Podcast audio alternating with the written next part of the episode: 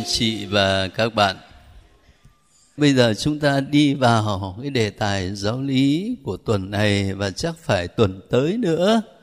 Đó là điều răn thứ tư rất quen thuộc.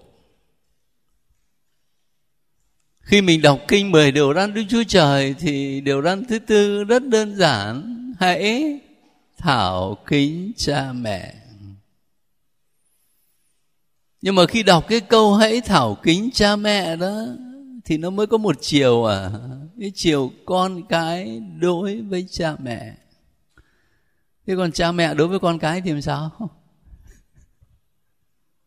Nó có hàm chứa ở trong điều răn này không? Có lẽ chúng ta chưa bao giờ đặt cho mình cái câu hỏi này. Rồi khi mà mình nói đến thảo kính cha mẹ, rồi thì thái độ của cha mẹ đối với con cái là mình đã giả thiết những tương quan. Cái tương quan của cha mẹ đối với con cái. Và trước khi có cái tương quan cha mẹ con cái thì có một tương quan khác, đó là tương quan vợ chồng. Thành thử ra điều răn này nó cần phải được nhìn trong bối cảnh của gia đình. Và vì thế không chỉ tập trung vào cái từ thảo kính cha mẹ, nhưng chúng ta cần nhìn gia đình trong kế hoạch của Thiên Chúa. Rồi từ cái nhìn về gia đình trong kế hoạch của Thiên Chúa, mình mới thấy là bổn phận con cái đối với cha mẹ làm sao, bổn phận cha mẹ đối với con cái làm sao.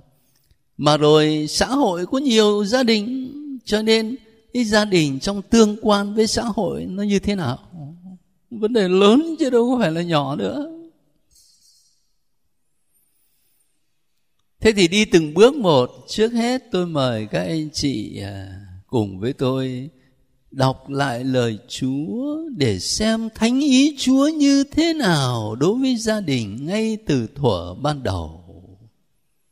Vậy thì chúng ta phải mở sách thánh ra, sách Sáng Thế. Sách Sáng Thế chương 2. Chương 2 câu 18 cho đến câu 24. Mời các anh chị. Đức Chúa là Thiên Chúa phán: con người ở một mình thì không tốt, ta sẽ làm cho nó một trợ tá tương xứng với nó. Đức Chúa là Thiên Chúa, lấy đất nặng ra mọi dã thú, mọi chim trời, và dẫn đến với con người. Xem con người gọi chúng là gì, hễ con người gọi mỗi sinh vật là gì thì tên nó sẽ là thế. Con người đặt tên cho mọi gia vật, mọi chim trời và mọi dã thú, nhưng con người không tìm được cho mình một trợ tá tương xứng. Đức Chúa là Thiên Chúa cho một giấc ngủ mê mập xuống trên con người, và con người thiếp đi. Rồi Chúa rút một cái xương sườn của con người ra và lắp thịt thế vào. Đức Chúa là Thiên Chúa lấy cái xương sườn đã rút từ con người ra, làm thành một người đàn bà và dẫn đến với con người. Con người nói: phen này, đây là xương bởi xương tôi, thịt bởi thịt tôi. Nàng sẽ được gọi là đàn bà, vì đã được rút từ đàn ông ra. Bởi thế, người đàn ông lìa cha mẹ mà gắn bó với vợ mình, và cả hai thành một xương một thịt. Cảm ơn các anh chị. Cái bản văn mà chúng ta đọc đây đó, tôi nói với các anh chị nhiều lần, nó có hai bài tường thuật về việc Thiên Chúa tạo dựng vũ trụ và con người. Cái bài tường thuật thứ nhất đó là từ chương 1 câu 1 cho đến chương 2 câu 4a. Còn bài mà chúng ta đọc đây là từ chương 2 câu 4b trở đi, trở đến hết chương 2. Bài tường thuật này nó sống động hơn và chắc là cũng gần gũi với chúng ta hơn. Thế bây giờ các anh chị để ý ở câu 18. Đức Chúa là Thiên Chúa phán, con người ở một mình thì không tốt. Con người chúng ta gọi là Adam. Adam có nghĩa là bởi đất mà ra.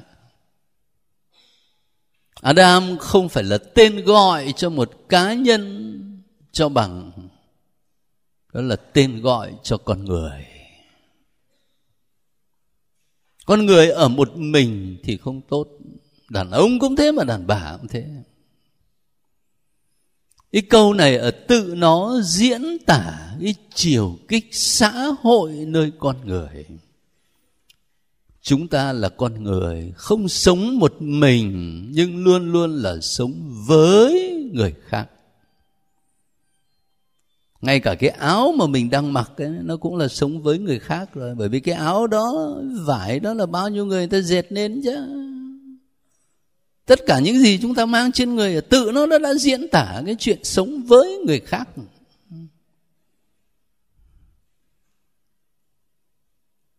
Mình mọc một cái mụn mà nó ở dưới chân ấy, thì chả sao. Nhưng mà nhỡ nó lại ngay giữa mặt ấy, thì thấy nó lo lắng lắm. Là bởi vì mình sống với người khác. Mình đi ra ngoài đường, mình cảm thấy là mình xấu đi một tí. Từ những cái chuyện nhỏ như thế nó đã diễn tả cái chiều kích xã hội ở nơi con người, sống với người khác. Và từ cái nhìn của đức tin Kitô giáo đó, thì cái việc sống với người khác ở một mình không tốt đó, chiều kích xã hội đó, nó phản ánh chính hình ảnh của Thiên Chúa. Chúng ta được tạo dựng nên theo hình ảnh của Thiên Chúa. Và Thiên Chúa không phải là một Thiên Chúa đơn độc, nhưng Thiên Chúa là một cộng đồng ba ngôi: Chúa Cha, Chúa Con và Chúa Thánh Thần. Cho nên ý chiều kích xã hội nó gắn với bản tính con người của mình. Nói tổng quát là như thế. Bây giờ đi vào một tí nữa, cũng ở câu 18, Chúa phán, ta sẽ làm cho nó một trợ tá tương xứng với nó. Một trợ tá tương xứng. Rồi sau đó đó thì Chúa dựng nên đủ mọi loài dã thú chim trời. Nhưng mà các anh chị để ý cuối câu 20 đó, con người đặt tên cho mọi súc vật chim trời dã thú, nhưng con người không tìm được cho mình một trợ tá tương xứng.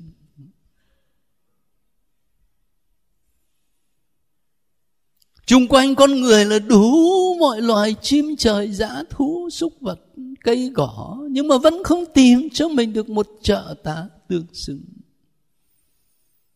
Cho đến khi Chúa dựng nên người đàn bà và dẫn đến với con người, thì con người mới reo lên. Và nếu chúng ta đọc tiếp đó, thì sẽ gặp cái câu mà bởi thế người đàn ông lìa cha mẹ mà gắn bó với vợ mình, và cả hai thành một xương một thịt. Chúa Giêsu có lặp lại câu này không? Có. Chúa Giêsu không những lặp lại câu này mà Chúa Giêsu còn nhấn mạnh điều gì Thiên Chúa đã kết hợp thì loài người không được phân ly. Và trong cuộc tranh luận với những người Pharisêu đó, thì Chúa Giêsu nói với họ, vì các ông cứng lòng cho nên Môsê cho phép như vậy, chứ còn từ thuở ban đầu Thuở ban đầu tức là cái trang sách thánh mà các anh chị và tôi đang đọc đây này. Thuở ban đầu thì không như thế. Tôi có ý mời các anh chị đọc lại cái trang đầu tiên của Kinh Thánh Kitô giáo để chúng ta thấy là trong kế hoạch của Chúa, trong thánh ý của Chúa, gia đình là cái gì. Rồi từ đó mình sẽ hiểu cái giáo huấn của giáo hội. Tôi viết cho các anh chị ở đây đó, cộng đồng phu phụ vợ chồng được thiết lập do sự ưng thuận tự do của đôi phối ngẫu. Cái khởi điểm của gia đình đó là tình yêu vợ chồng. Và cái cộng đồng đầu tiên đó được thiết lập bằng sự ưng thuận tự do. Nhấn mạnh cái từ tự do ở đây. Tự do có nghĩa là không bị ép buộc. Và đồng thời cũng không bị ngăn trở. Nó có thứ ép buộc về mặt thể lý thì người ta thấy ngay. Dí dao vào lưng người ta hỏi có lấy tôi không? Cái chuyện đó thì ai cũng thấy. Nhưng mà cái áp lực về tâm lý nó còn nặng hơn. Có phải là một sự ưng thuận tự do, không bị ép buộc, đồng thời không bị ngăn trở theo luật tự nhiên hay là giáo luật. Ví dụ như chưa đến tuổi kết hôn thì có phải là bị ngăn trở không? Một người thiếu nữ mà lại đi kết hôn với một người đàn ông, người ta đã có gia đình và đã có con cái rồi thì có ngăn trở không? Cho nên cái sự ưng thuận tự do, không bị ép buộc và không bị ngăn trở. Với sự ưng thuận tự do đó, thì cái cộng đồng phu phụ vợ chồng được thiết lập. Cái cộng đồng đầu tiên của một gia đình.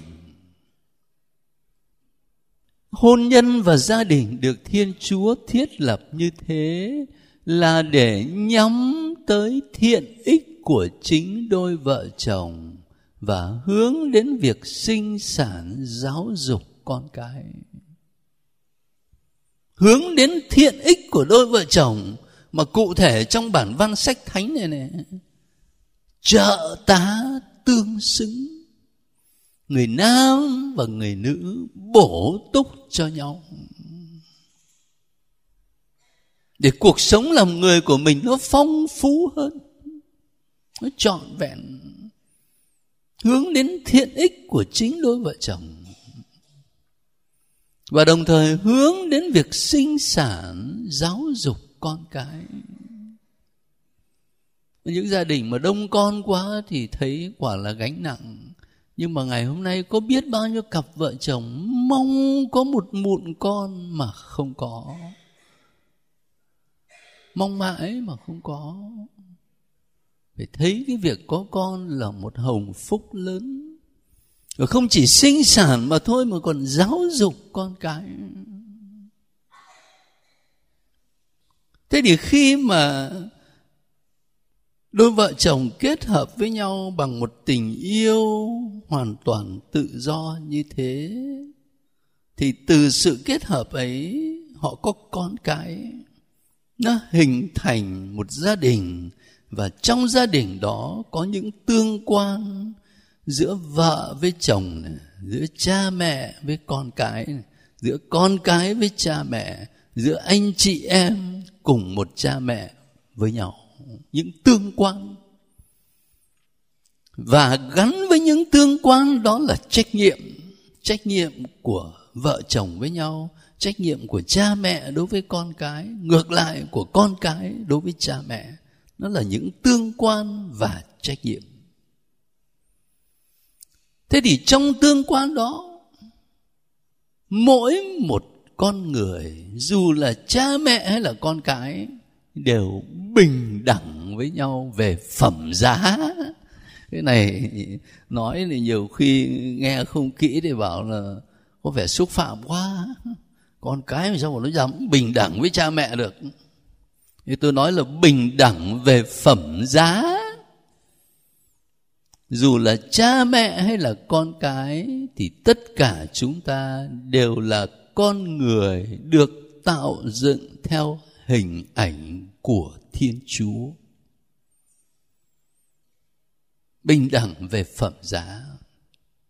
Và gắn với sự bình đẳng về phẩm giá đó là những trách nhiệm của mỗi một người trong cái tương quan hài hòa của đời sống gia đình.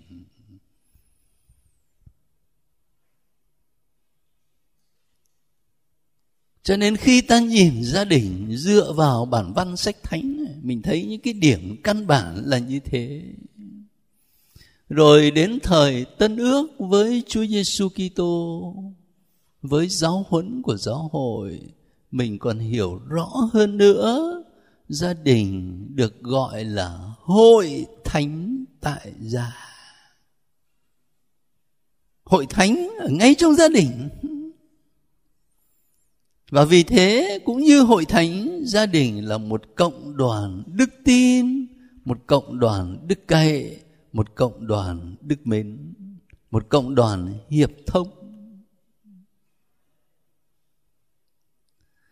Sở dĩ tôi có ý nhấn mạnh là bởi vì, thưa các anh chị, bao nhiêu năm nay chúng ta không phải đối diện, bây giờ xem ra bắt đầu phải đối diện với một vấn đề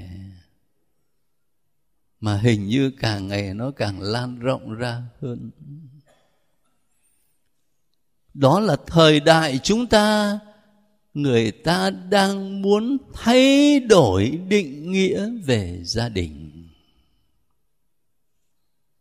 Từ nãy giờ chúng ta nói đến cái gia đình và truyền thống vẫn hiểu như thế.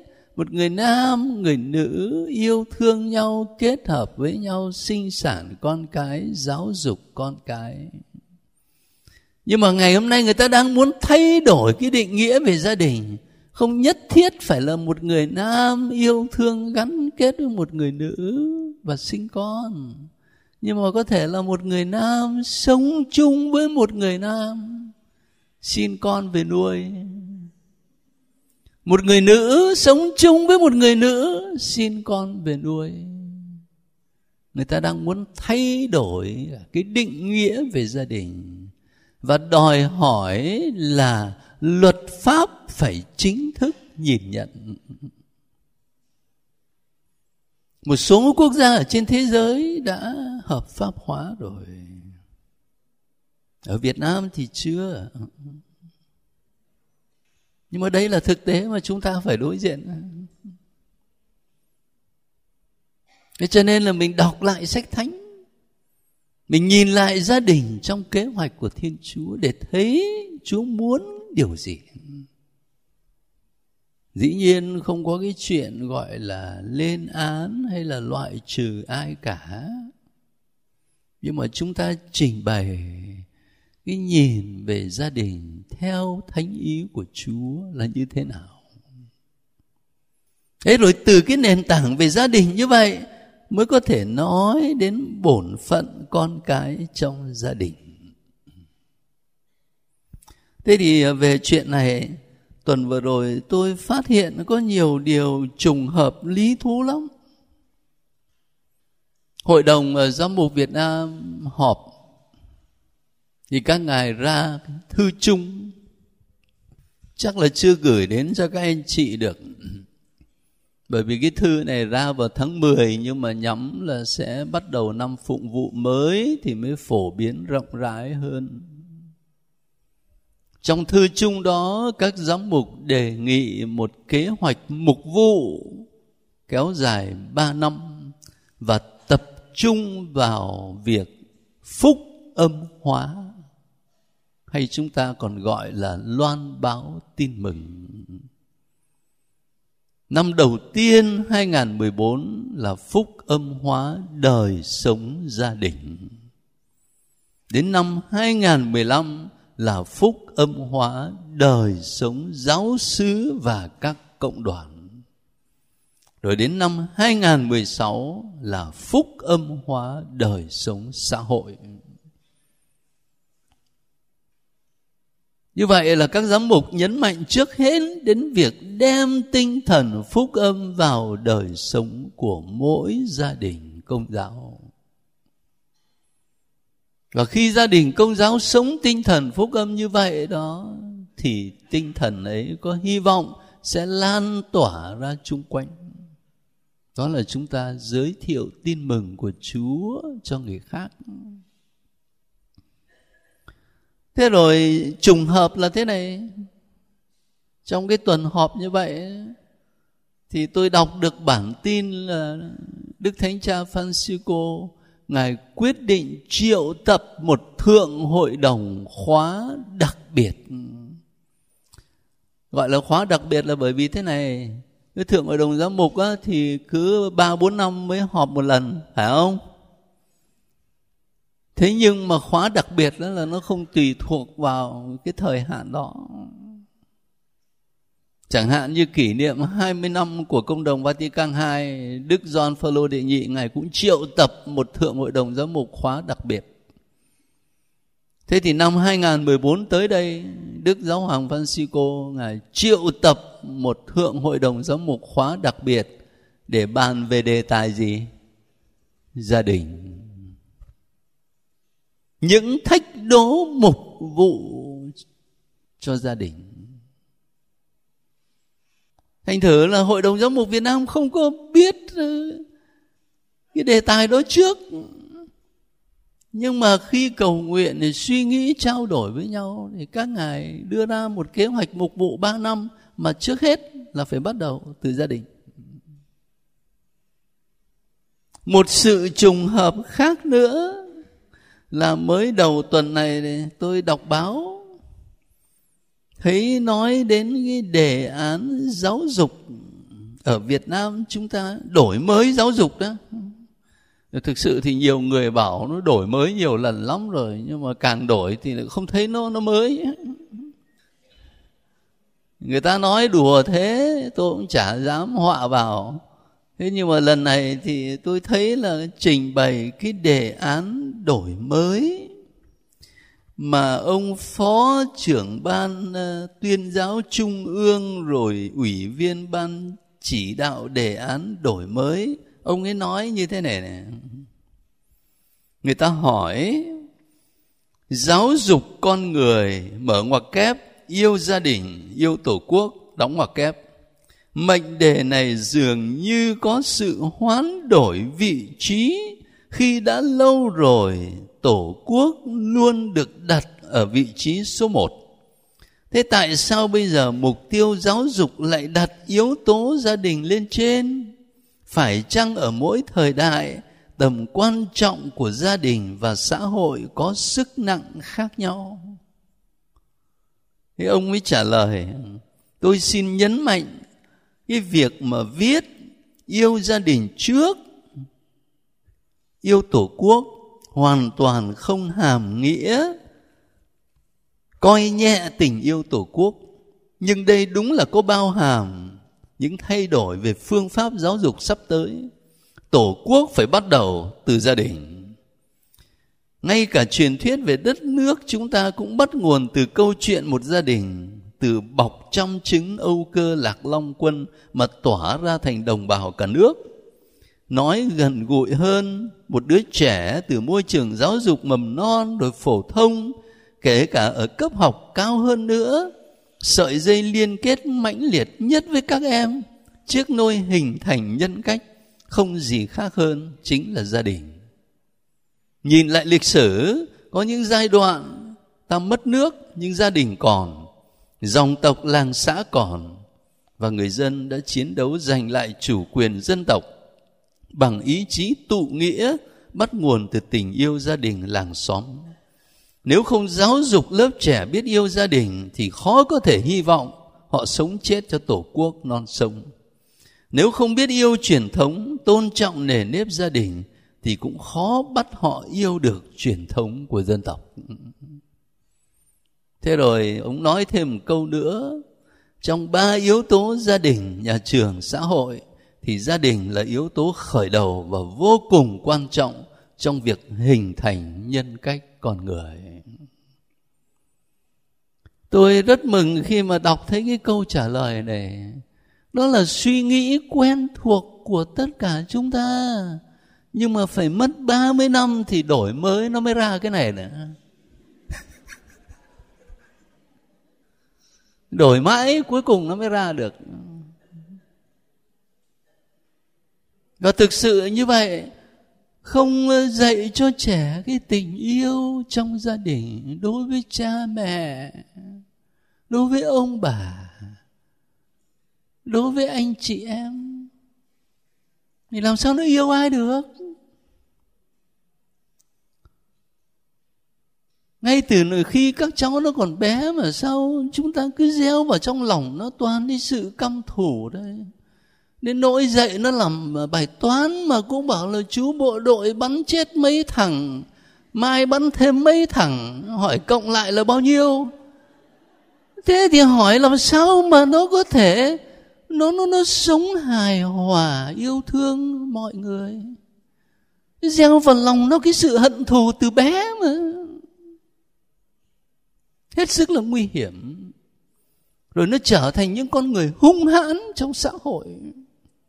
Rồi hỏi nguyên nhân ở đâu? Là tại mình. Cho nên ý thức lại được cái tầm quan trọng của gia đình là điều đáng mừng.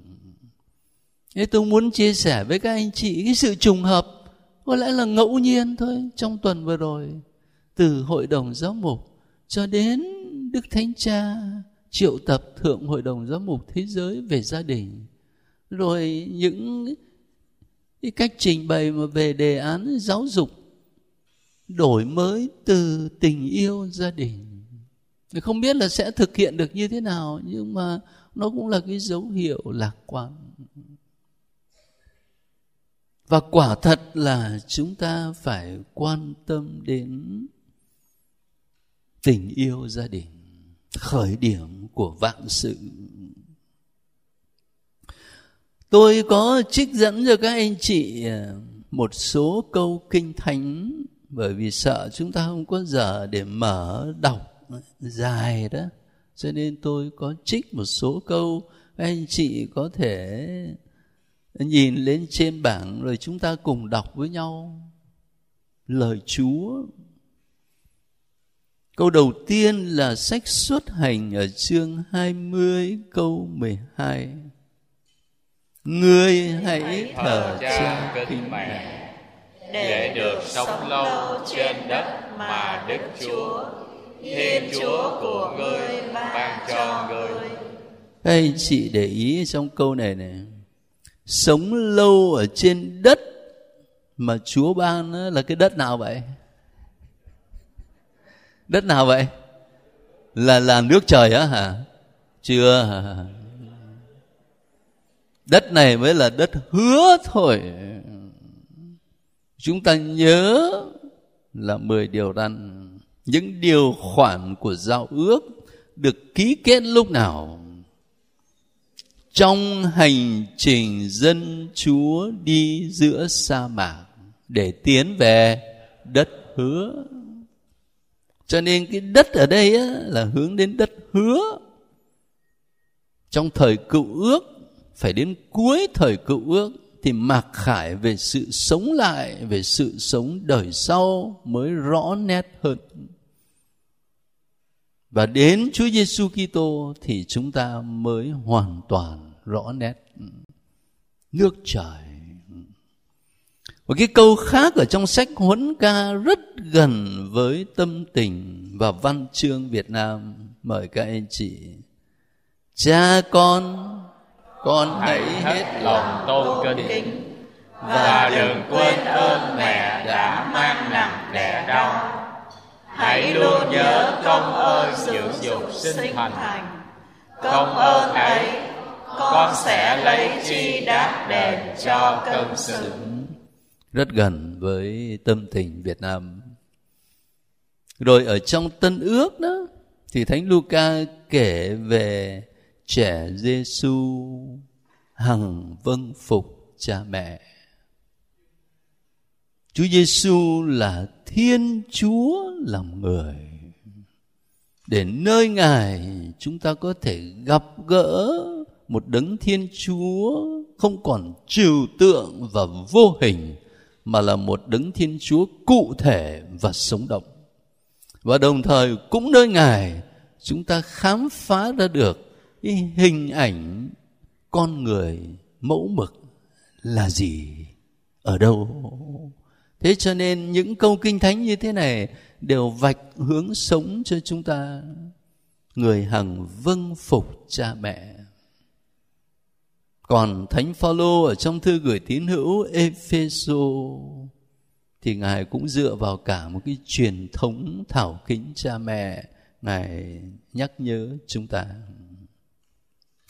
Thế từ những câu kinh thánh căn bản đó lúc nãy tôi thấy người bạn mà hướng dẫn cầu nguyện có lấy lại ý tưởng ở trong sách giáo lý Hội Thánh Công giáo. Tôi cũng ghi cho các anh chị ở đây, và tôi in đậm để các anh chị thấy điều răn thứ tư nêu cao cái trật tự của Đức Mến. Đức mến, đức ái, tình yêu. Nhưng mà cái trật tự của đức mến trên hết là Thiên Chúa, và sau Thiên Chúa là tổ tiên, ông bà, cha mẹ chúng ta. Cái trật tự. Thành thử ra ở trong kinh 10 điều răn á, chúng ta có thể chia ra làm hai phần. 3 điều răn đầu là phần thứ nhất, tập trung vào Thiên Chúa, thờ phượng kính mến Thiên Chúa hết lòng, hết sức, hết linh hồn, hết trí khôn. Phần thứ hai bắt đầu từ điều răn thứ tư đó. Thì ngay điều răn thứ tư là nói đến thảo kính cha mẹ. Sau đó mới là những điều răn khác. Thế thì lòng tôn kính của chúng ta đối với cha mẹ mình dựa trên cái gì? Dựa trên sự biết ơn đối với các bậc sinh thành. Trong cái nhìn của đức tin Kitô giáo, cha mẹ chúng ta là những người cộng tác với Thiên Chúa tạo hóa để ban tặng cho chúng ta cái sự sống, và không những ban tặng mà lại còn làm cho sự sống đó được lớn lên, được phát triển. Mình phải có lòng biết ơn. Thành thử ra nếu đối với cha mẹ là những người sinh thành dưỡng dục mình mà mình không có lòng yêu mến thì không biết là mình sẽ yêu mến ai nổi. Có lẽ mỗi người trong chúng ta có một kỷ niệm nào đó. Bản thân tôi có một cái cuốn truyện nho nhỏ thời học tiểu học á, mà tới bây giờ tôi vẫn nhớ. Đại khái cái câu chuyện nó kể về một gia đình, hai ông bà có 3 người con trai. Anh con cả nó học giỏi lắm, làm bác sĩ, cho nên là bao nhiêu tình thương là ông bố ông ấy dành cho cái đứa con lớn. Anh con thứ hai này nó tài hoa lắm, nó là một họa sĩ. Bố mẹ cũng quý mến lắm. Còn cái thằng thứ ba là thằng dốt nhất. Thi đâu rớt đấy. Cuối cùng chỉ có đi làm thuê. Thế đến khi con cái lớn lên thì anh bác sĩ anh cũng lập gia đình rồi ở riêng. Anh con họa sĩ cũng lập gia đình rồi cũng ở riêng. Còn có thằng con út thì nó ở nhà với ông bà. Và cách đối xử của những người con đối với ông bà ấy thì xem ra tệ bạc. Cho nên có một lần ông ấy nổi cơn giận dữ lên, rồi uống rượu vào, rồi cầm lòng không được, rồi ông đốt nhà luôn. Và khi công an cảnh sát đến làm việc thì một điều không ai ngờ là chính anh Con Út, anh đứng ra anh nhận tội. Anh nhận là anh ấy làm cái chuyện đó. Thế là người ta đưa anh vào tù. Ngoài này còn hai ông bà cụ. Ông bố nghĩ lại ân hận vì đã cư xử với đứa con út không ra gì. Ông buồn quá rồi ông chết. Bà cụ còn có một thân mình. Thế đến ở nhờ nhà anh Con Cả, bác sĩ. Thế được ít ngày thì không biết vợ con có ý kiến làm sao, thì anh mới nói bảo nhà con công việc có nhiều lắm, mẹ sang ở với thằng hai nó tiện hơn, chứ ở đây nó bất tiện. Thế để anh ấy cũng, bà cụ cũng lại đi sang ở với đứa con thứ hai. Ông này thì ông ấy họa sĩ mà, bạn bè ông ấy nhiều lắm, cho nên là ông ấy sai mẹ mình như là sai người làm thuê trong nhà, đi mua gói thuốc, đi mua cái này cái kia. Riết thì bà cụ tủi quá cũng không ở được. Thế rồi đi đâu? Rồi bà cụ mới đến một nhà hàng xin người ta cái chân gọi là rửa chén, rửa bát, sống qua ngày. Thế đang cái đó anh Con Út anh ấy mãn hạn tù. Anh về gặp lại mẹ, anh thấy cái cảnh anh buồn quá sức. Thế rồi tối hôm đó anh ấy cũng đi lang thang ở trên đường phố. Thì thấy người ta đang túm lại một chỗ đông người lắm, tò mò chạy lại coi. Nhìn thì hóa ra thấy ông anh bác sĩ của mình, ông đang đứng ở trên cái diễn đàn cao. Thì nghe ông ấy nói cái gì, hóa ra là ông ấy sắp ra ứng cử dân biểu quốc hội thời trước 75 ấy. Có nghị sĩ, có dân biểu. Ông ra ứng cử dân biểu. Ông ấy đang hứa với bà con là ông ấy mà đắc cử là ông ấy sẽ chăm sóc đời sống cho bà con, về mặt y tế thế này, về mặt vật chất thế kia. Ông nói hay lắm. Thế là anh này nó nghe nó cầm lòng không được, nó nhảy lên nó túm cổ ông anh. Và nó nói rất to cho mọi người nghe, bảo mẹ của anh mà anh bỏ đói kìa, anh không chăm sóc được, anh lên đây anh hứa anh chăm sóc cho người ta thì anh chăm cái gì. Tôi đọc cái câu chuyện nó lâu lắm rồi, mấy chục năm nay, sao mình cứ nhớ hoài và thấm thía cái điều là quả thật, nếu tình yêu trong gia đình của con cái đối với cha mẹ là những đấng sinh thành ra mình mà không có, thì hỏi là mình yêu ai? Khó lắm. Cho nên khi nói đến cái nền tảng của lòng tôn kính cha mẹ là sự biết ơn, thì điều đó rất là quan trọng. Và cái sự biết ơn này đối với người Kitô hữu chúng ta thì nó còn mở rộng ra cho đời sống đức tin. Những người đã cử hành bí tích cho mình, những người đã đem sự sống của Chúa đến cho mình, những người đã giúp cho mình học hỏi lời Chúa, các mục tử, các giáo lý viên, kể cả bạn bè của mình. Còn quay trở lại với cái bầu khí của gia đình, thì ai trong chúng ta cũng biết rồi, cái lòng hiếu thảo và tôn kính nó được bày tỏ qua sự vâng phục chân thành. Đặc biệt là khi còn nhỏ, Kinh Thánh có những câu giống y như là những câu châm ngôn của người Việt Nam chúng ta.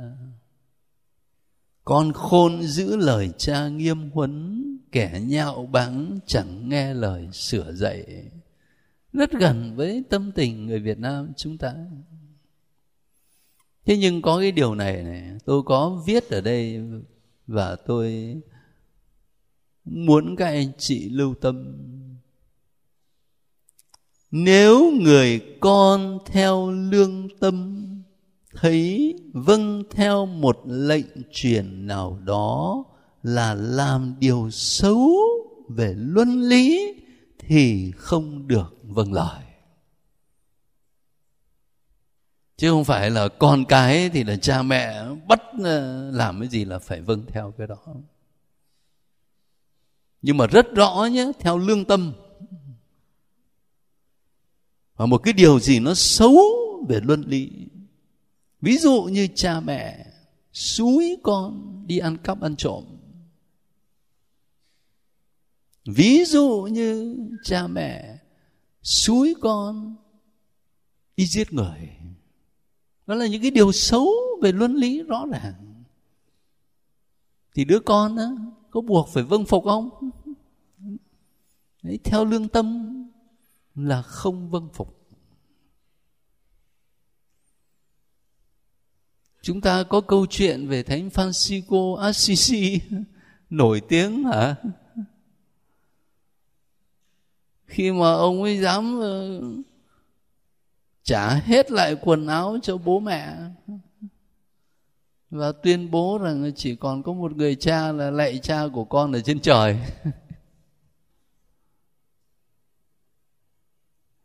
Tôi thì tôi không dám nói mạnh đến cái cỡ đó, nhưng mà sách giáo lý nó trình bày cho chúng ta điều này.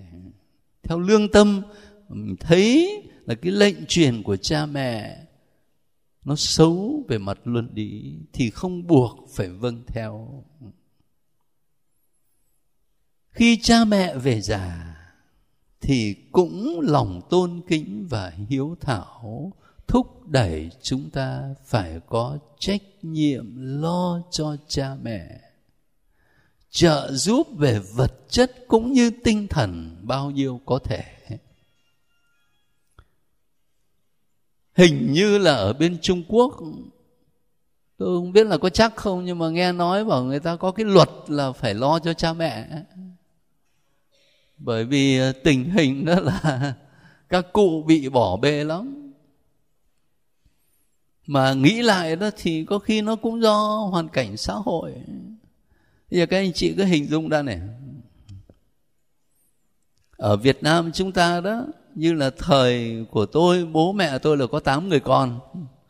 Nếu mà giờ mà tôi hỏi các anh chị ở đây, gia đình nào mà bố mẹ các anh chị có 8 người con, không chừng cũng nhiều người giơ tay lắm ạ. Nhưng mà đến bây giờ đó thì thông thường là mấy đứa? Thông thường là 2 thôi. Ở bên Trung Quốc thì có 1. Giờ chúng ta hình dung, ví dụ như một gia đình mà cha mẹ có 4 người con, khi 2 ông bà về già thì 4 đứa con này nó đã lập gia đình, nó thành 8 rồi. Nó thành 8 người mà lo cho 2 cha mẹ già. Thế còn bây giờ đó, ông bà già có 1 đứa con thôi. Thế thì khi về già là cũng chỉ có 2 vợ chồng đứa con thôi. Mà nó lo không những cho bên nội, lại cả bên ngoại nữa. 2 vợ chồng nó phải lo cho 4 cụ. Mình có thấy nó khác không? Đấy, thấy nó khác ngay. Một cái gánh nặng rất là lớn. Cho nên tình hình là các cụ về già bị con cái bỏ rơi. Điều này sẽ xảy ra thôi, ngay tại Việt Nam của mình. Thế thì chúng ta này, 10 điều răn Đức Chúa Trời nhắc nhớ chúng ta để sống với lòng biết ơn, sự tôn kính, hiếu thảo đối với cha mẹ khi còn trẻ cũng như khi cha mẹ về già. Thời giờ hết rồi và bài thì cũng vừa hết rồi. Thì chúng ta ngừng lại ở đây. Rồi tuần sau vẫn là trong điều răn thứ 4 này, chúng ta trình bày một vài khía cạnh khác. Còn bây giờ thì xin các anh chị thu xếp sách vở rồi chúng ta thinh lặng một chút.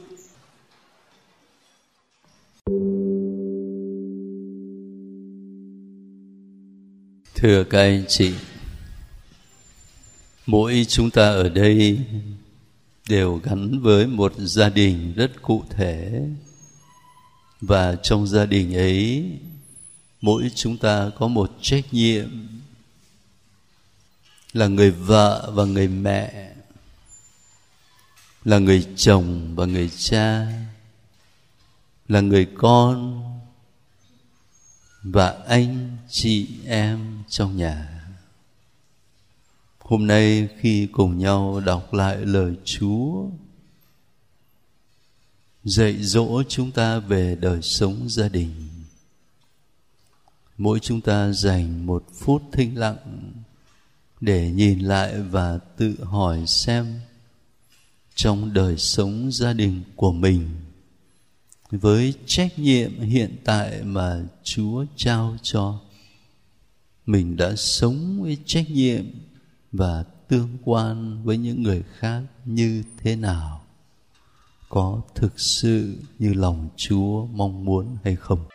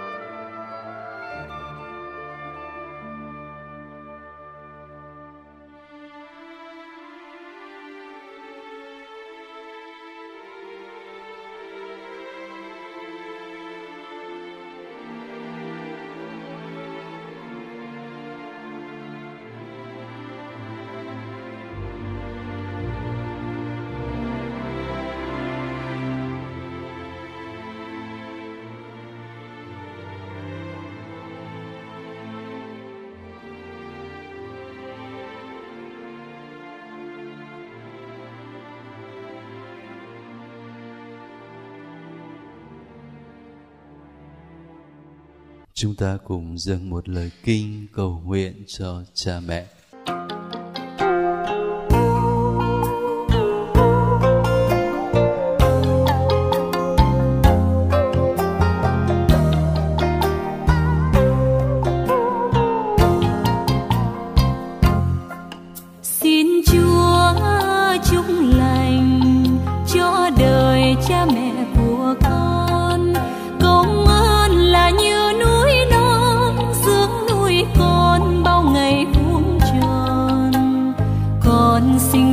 Trong đời an vui nhờ có ơn trời và ơn cha mẹ suốt đời coi nhẹ khổ đau, và ơn cha mẹ suốt đời coi nhẹ khổ đau.